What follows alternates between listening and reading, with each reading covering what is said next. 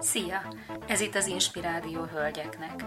Ma Bajci Mariannával beszélgetek, aki egy súlyos koponyaműtét utáni gyógyulása alatt találkozott a rajzolás, mint nagyon fontos önkifejezési eszközzel, és annak tanítójává vált. Azóta teljesen felgyógyulva, önmagát kibontakoztatva a rajztanítással bejárta a félvilágot, a szegedi börtönöktől Indiáig és Tibetig elvitte módszerét, és most is jelenleg külföldön értem előtt. Köszöntelek az Inspirádió adásában. Tejmel Zita vagyok, a beszélgetés házigazdája. Manapság egyre több nő vágyik arra, hogy meghallják szavát, hogy kibontakozhasson, hogy ne csak mások kiszolgálója legyen, hanem többet kaphasson az élettől, társától, környezetétől. Minden hónapban kétszer hallgass tőlünk inspiráló beszélgetéseket olyan hétköznapi nőkkel, akik mertek álmodni, merték kibontakoztatni azt, ami bennük megszületett, és merik élni legteljesebb életüket. Inspirálódj és gyűjts erőt tőlünk ahhoz, hogy te is merj vágyni, merj lépni, és több örömöt élhess meg az életben. Akkor vágjunk is bele!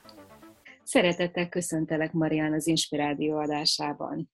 Szia Zita, én is szeretettel köszöntelek téged is, meg a hallgatókat is. Nagyon szépen köszönöm, hogy elfogadtad a meghívásomat. E, az igazság az, hogy egy kicsit messze vagy most, és elég nehéz volt összehozni, de sikerült összehoznunk ezt a beszélgetést. Hol is vagy most valójában? Én Vietnámban vagyok, Saigonban. Jesszosan. és hogy kerültél Vietnámba? Mióta vagy kint? Üdülni vagy kint, vagy dolgozni? Dolgozni jöttem, februárban érkeztem először, akkor jöttem egy próbatanításra, ugyanis különleges workshopokat tartok, és Magyarországon egy vietnámi család elvégezte a tanfolyamunkat, ennek kapcsán ők azt mondták, hogy ők nagyon szeretnék megszervezni ezt Vietnám, és szeretnék, hogy elhoznánk ezt a lehetőséget ide. Úgyhogy februárban megérkeztünk, és két próbatanfolyamot tartottunk, utána pedig azt mondták, hogy igen, erre szükség van, itt jöjjünk, és aztán hazamentünk pár hétre, és jöttünk vissza. Hm. De akkor kezdjük már valahonnan a megfoghatóbbik részéről. Honnan indultál, Marian, és ahhoz, hogy ide jutottál, hogy Vietnámba tanfolyamokat tartottál? Mesélnél egy picit a kezdetek kezdetén, hogy mivel, ke- mivel kezdtél el foglalkozni felnőtt nőként, és uh, hogyan jutottál el idáig? Hát én felnőtt nőként tulajdonképpen, vagy még fel sem nőttem, amikor szültem, 20 évesen szültem, és utána nagyon elkezdtem bizonyítani önmagamnak, meg a világnak, hogy milyen fontos vagyok, és hogy tudok én pénzt termelni, úgyhogy én az üzleti világban próbáltam szerencsét. Lett aztán saját üzletem, nagyon sokat dolgoztam, tulajdonképpen napi 10-12 órákat a munkával töltöttem, úgyhogy kimaradt egy csomó minden a gyereknevelésből is, és és aztán a 35-6 éves voltam, amikor az élet megállított, és kaptam egy koponya daganatot, koponya daganatot, amivel megműtöttek, és utána, hát volt időm. Három hónapig úgy éltem, hogy tulajdonképpen ez lehet, hogy csak ennyi volt, és a három hónap után, amikor megtörtént a műtét, akkor pedig teljesen lelassult az életem, mert hogy hát minden mozdulat után szédültem, Úgyhogy volt időm átgondolni, hogy mi az, a, mi az, amit igazán én értékként tudok a saját életembe, vagy mi az, amit értékként tudok közvetíteni az életemmel úgy, úgy a világba. És Aztán arra jutottam, hogy nem sok minden van. Hm. Erre jutottál, hogy sok ez... minden volt addig, ameddig ezt a kérdést fel nem tetted? Igen, addig a pontig az életemben, igen, nem, nem sok minden volt. Igazából csak rohantam át az életen, én felszínes dolgokban éltem, felszínes kapcsolatokat tartottam fenn, és, és én úgy döntöttem, hogy ha lesz egy következő esélyem még az életben, akkor mindent megváltoztatok, és kipróbálok egy teljesen, teljesen más formájú életet, és visszakanyarodok oda, ami igazán érdekelt akkor, amikor még tini voltam. Tehát, hogy hogyan működünk, hogy, hogy mit, mivel foglalkozik a lelkünk, hogyan fejlődhetünk, ma ezt önismeretnek nevezzük, én annak idején nem tudtam, hogy ezt minek nevezzük, csak mentem utána. És akkor elkezdtem, mivel kaptam még egy esélyt a műtét után, hát nem, nem rákos volt a daganat, úgyhogy nem kellett utókezelés semmi, hanem túl, túl voltam a műtéten, és ahogy felépültem, tulajdonképpen nagyjából egészséges életet tudtam élni. Mennyi ideig tartott és a felépülésed? Hát egy jó fél év fél év. Uh-huh. jó fél év. De hát még tíz hónap múlva is volt, hogy szédültem, hogyha valami olyanra ránéztem, vagy valami hirtelen fékezés volt a kocsiban. Uh-huh. Tehát azért húzósabb volt, de, de úgy tudtam már élni, dolgozni, működni. És Aztán te... lecseréltem mindent. Elköz, elköltöztem onnét, ahol éltem, kikapcsoltam a telefon sokszor, elköltöztem Siófokra, ahol semmit nem ismertem, és órákat ültem a vízparton. Hm. Nem, nem, nem volt bennem semmilyen tudatos döntés, hogy én most nem tudom én milyen formában ö, átalakítom magam, hanem, hanem ez csak így jött, jött egyik, egyik vonzalmam a másikból. Olyan társaságokba jártam, ahol ez, ez a belső dolgokkal foglalkoztunk, ahol ezek értéket jelentettek. Olyan könyveket olvastam, olyan programokra mentem el, ahol jobban megismertem, hogy hogyan működök, hogy mi, mit miért csinálok. Hmm. Aztán eljutottam valahova magammal. És hogyan jött ez, amit most csinálsz? Nem akarom én megnevezni, hogyha te elmeséled a hallgatóknak, nagyon megköszönöm, de hogyan, hogyan jutottál el odáig, hogy az, amit most csinálsz, az tulajdonképpen egy pénzbevételi lehetőség, meg egy megélhetési lehetőségé vált számodra? Hát tulajdonképpen az önismeret, és aztán sok egyéb dolog, amiket tanultam, az így kicsúcsos, kicsúcsosodott nekem egyfajta rajztanfolyamban, ahol ahol az önismereti utat járjuk végig, vagy az önismeretnek egyfajta útját járjuk végig, de a rajzot használjuk eszközként. A rajzot, a színeket, vagy éppen a festészetet. Úgyhogy ez a program állt össze, vagy e-, ebben a programban állítottuk össze mindazt, mert azért beszélek néha többes számban, mert a lányommal együtt csináljuk ezt a munkát. Uh-huh. Az, amit tanultam, és, és azt gondolom, hogy így nagyon látványosan lehet megmutatni az embereknek, hogy valóban képes vagy valamire, amiről lehet, hogy nem is gondolod, hogy igen. Tehát sokszor gyerekkorunkban kapunk egy, egy jól betalált kritikát, egy éles mondatot, és elhisszük egy életre, vagy nem tudunk rajzolni, vagy nem tudunk énekelni, vagy nem értünk valamihez, vagy soha nem lennék jó tanár, vagy nem lennék ebben vagy abban jó, és ezt elhisszük, és egy életen át meg se próbáljuk, hogy ebből a kalitkából kilépjünk.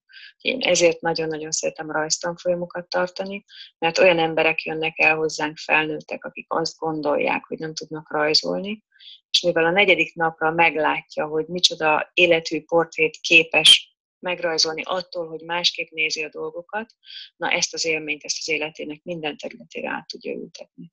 Uh-huh. Szerintem úgy van ennek kapcsolata egyébként az életünkkel, mint ahogy mindennek. Tehát ahogy eszek, ahogy vezetek, ahogy beszélek, ahogy, ahogy dolgozom, az a mentalitás, az mindenhol ott van. Ugyanolyan vagyok a magánéletemben, ugyanolyan vagyok valahol mindenben. Tehát ahogy rajzolok, azok az élmények, amiket megélek a rajzolás során, mert kihívások vannak benne. Hiába azt gondoljuk, hogy csak egy papíron, egy ceruzával alkot, alkotok valamit, de mégis ugyanúgy megjelenik éppen a türelmetlenségem, vagy megjelenik az, hogy egyből akarom látni a végeredményt, megjelenik az, hogy leblokkolom magam, amikor meghallom a feladatot, vagy meg se hallom a feladatot, mert már leblokkolok. Uh-huh. Tehát, hogy minden, ugyan, ugyanazok a folyamatok mennek végbe bennünk, mint ami egyébként az életünk során hasonló szituációkban, csak más-más történések vannak körülöttünk.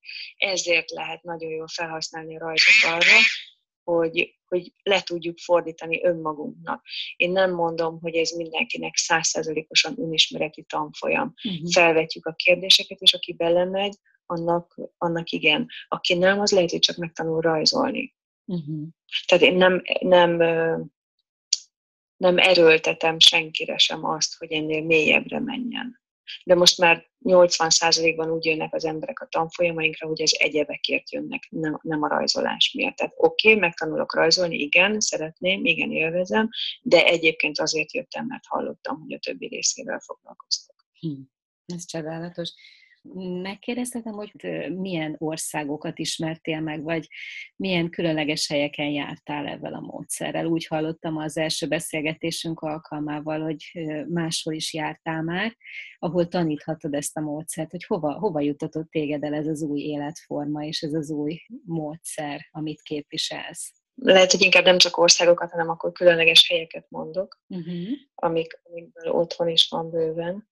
Tehát dolgoztunk mi otthon például pszichiátrián, skizofrén kezeltekkel, uh-huh. aztán dolgozunk a Szegedi börtönben hosszú időre elítélt fogvatartottakkal rendszeresen, aztán dolgoztunk Déván, Bőjte Csaba gyermekeivel a gyermekotthonban, az is óriási élmény volt, és négy télen voltunk Indiában, ahol India legszegényebb részén is tanítottunk, és innét ennek köszönhetően kaptunk meghívást az északi tibeti részre, ahol a Dalai Láma egyik gyermekotthonában tanítottunk fiatalokat. És hát egyébként még Erdély, ami talán Magyarország és mégsem Magyarország, tehát magyar nyelven tudunk tartani tanfolyamokat, de ugye mégiscsak Románia területén vagyunk, és itt Vietnám. Hmm. Hát ezt, ha valaki azt mondja neked tíz évvel ezelőtt, hogy Vietnámból fogsz beszélgetni velem, valószínűleg te sem hitted volna el. Mi az, amit, köz, mi, mi az, amit köszönhetsz ennek a felébredésnek, felismeréseidnek? Mennyivel élsz most másképp, mint régen? Hmm. Hmm. Jó kérdés. Szerintem nem, nem tudnék dobozokat vagy kategóriákat felsorolni, minden megváltozott, az egész életem változott meg, és az egész életem szerintem azért változott meg, mert megváltozott, ahogy nézem a dolgaimat. Ahogy visszanézek arra, ahogy én felnőttem, ahogy nézek arra, ami bennem van, megtanultam, mit jelent a hála, megtanultam, mit jelent az, hogy tisztelni az életemet, tisztelni mások életét, mások idejét, tehát ezek, amik, amiket korábban nem is értettem, ezeket a szavakat igazán, azok most meghatározzák a napjaimat. Sokkal elfogadóbb vagyok, sokkal türelmesebb vagyok, úgy magammal, úgy az élettel, úgy másokkal. Tehát megint csak mindenhova kivetül. Sokkal jobban elhiszem, hogy amit, ha jön egy gondolatom, kitalálok valamit, és azt tényleg meg tudom valósítani. És megyek is ezek után. És pont ma jutott eszembe, amikor sétáltam az utcán, hogy mennyi, mennyi minden gondolat volt már az életemben, ez nem mind valósult meg. De amik megvalósultak az életemben, az mind egy gondolatból született a fejemben, vagy hogy honnét jött a gondolat, nem tudom, de hogy, hogy tulajdonképpen minden, amit megvalósítunk, az tényleg egy gondolattal tud elindulni. Csodálatos, mert minden olyat kimondasz, amit a Femin Akadémia képvisel, mindegy, hogy mekkora az a gondolat, vagy mekkora az a vágy, ami megszületik benne, csak képviseld és tégy érte, lép meg azt, amit meg kell tenned érte, és élvezd annak gyümölcsét. Még egy, még egy gondolat, ami szerintem a, ahhoz, amit te csinálsz, ahhoz szervesen kapcsolódik, a változáshoz való hozzáállásod. Gondolom, hogy semmi nem volt biztos abban, amikor kijöttetek, hogy mi hogy lesz, hogy nem lesz, tehát a kontrollálás, mennyire, mennyire változott meg a hozzáállásod a változáshoz magához? Nagyon. Nagyon. Nagyon-nagyon-nagyon. Volt, volt olyan, hogy kifejezetten úgy indultunk el például Indiába, egy három hónapos intervallumra, hogy semmit nem beszéltünk le előre.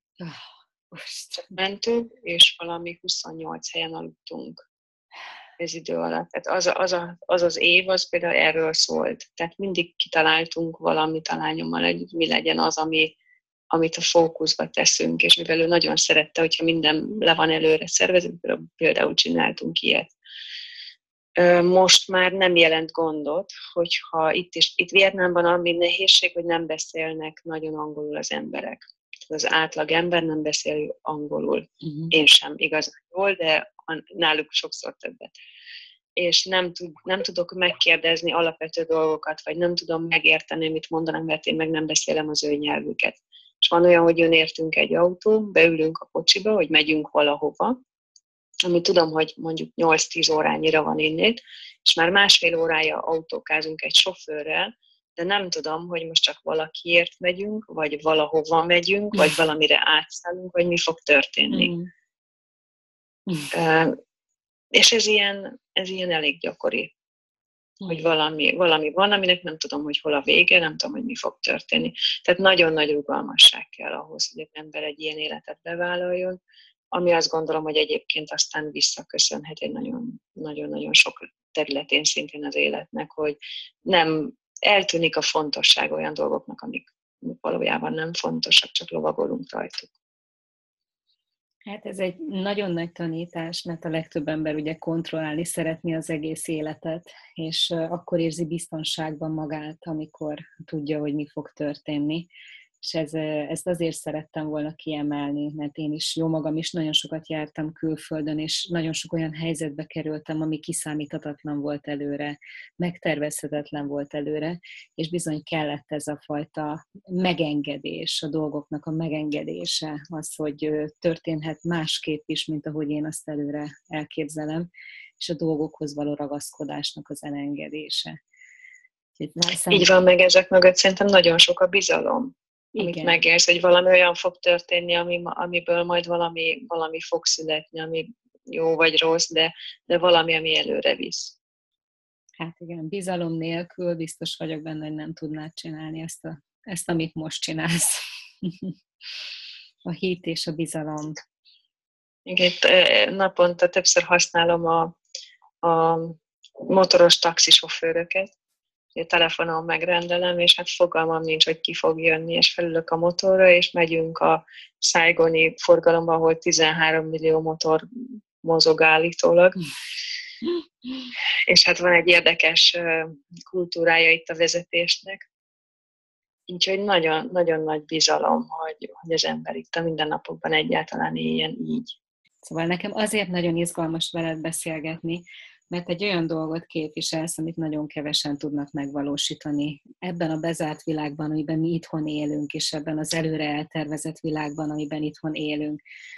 És tulajdonképpen képviseled maximálisan a női teremtésnek azt a típusát, hogy semmit előre, két évre, három évre nem tudok, sőt, még, még egy hónapra előre sem tudom, hogy mi fog történni, de merjem felvállalni azt, ami bennem megszületik, ami hang bennem megszólal, merjek tenni érte, és mire odaérek, addigra valahogy lesz majd valami a lábam alatt a, valami, valamiféle út, amin, amin aztán tudok járni. E, nagyon nehéz lehet bevállalni, de aki meg bevállalja és az úton tud maradni, az viszont élvezheti ennek a szabadságát és a, a csodáját. Tehát, hogy, hogy az rendben van, hogy nem, nem tervezünk egy-két évre, de az ember azt gondolom, hogy viszont van egy felelősségünk, hogy mindig készek legyünk arra, hogy amilyen lehetőségeket az élet hoz, abból tényleg tudjunk élni uh-huh. azzal, ami számunkra a legjobb. Uh-huh. A másik, amit még szeretnék így a mondatait kapcsán, ami eszembe jutott, hogy ettől még nem kell, hogy bárki azt érezze, hogy neki utaznia kellene ahhoz, hogy megvalósítsa magát. Igen, igen, igen, igen. Ezt Tehát még nem, én szeretném kiemelni. Van, hogy van, hogy néha ezt félreértelmezik, hogy jaj, akkor most nem, nem kell mindenkinek utazni. Ez az én életformám, ez az én, ez az én stílus most. Uh-huh. Nem tudom, hogy egy év múlva, fél év múlva, két év múlva uh-huh. mit fogok csinálni, hogy hogyan, milyen formában. Az irányt tudom de hogy, hogy bárki megvalósíthatja ezt otthon is a négy fal között. Csak az, amit csinál, azt szenvedéllyel tudja csinálni. Mm. Tehát abba tudja beletenni magát, és hogy ő, ha minden nap háromszor főz, és ez a fő programja, és ez a dolga, akkor tegye azt és találja meg magát abban, hogy ételeket készít, és azt úgy tálalja másoknak is olyan szeretettel. Tehát, hogy nem, nem kell másokat, nem kell senkit sem utánoznunk, nem kell menni csak azért, mert mások mennek, vagy nem kell azért otthon maradni, mert mások otthon maradnak. Tényleg, ahogy mondtad, mindenkinek a belső hangja fontos. Hm.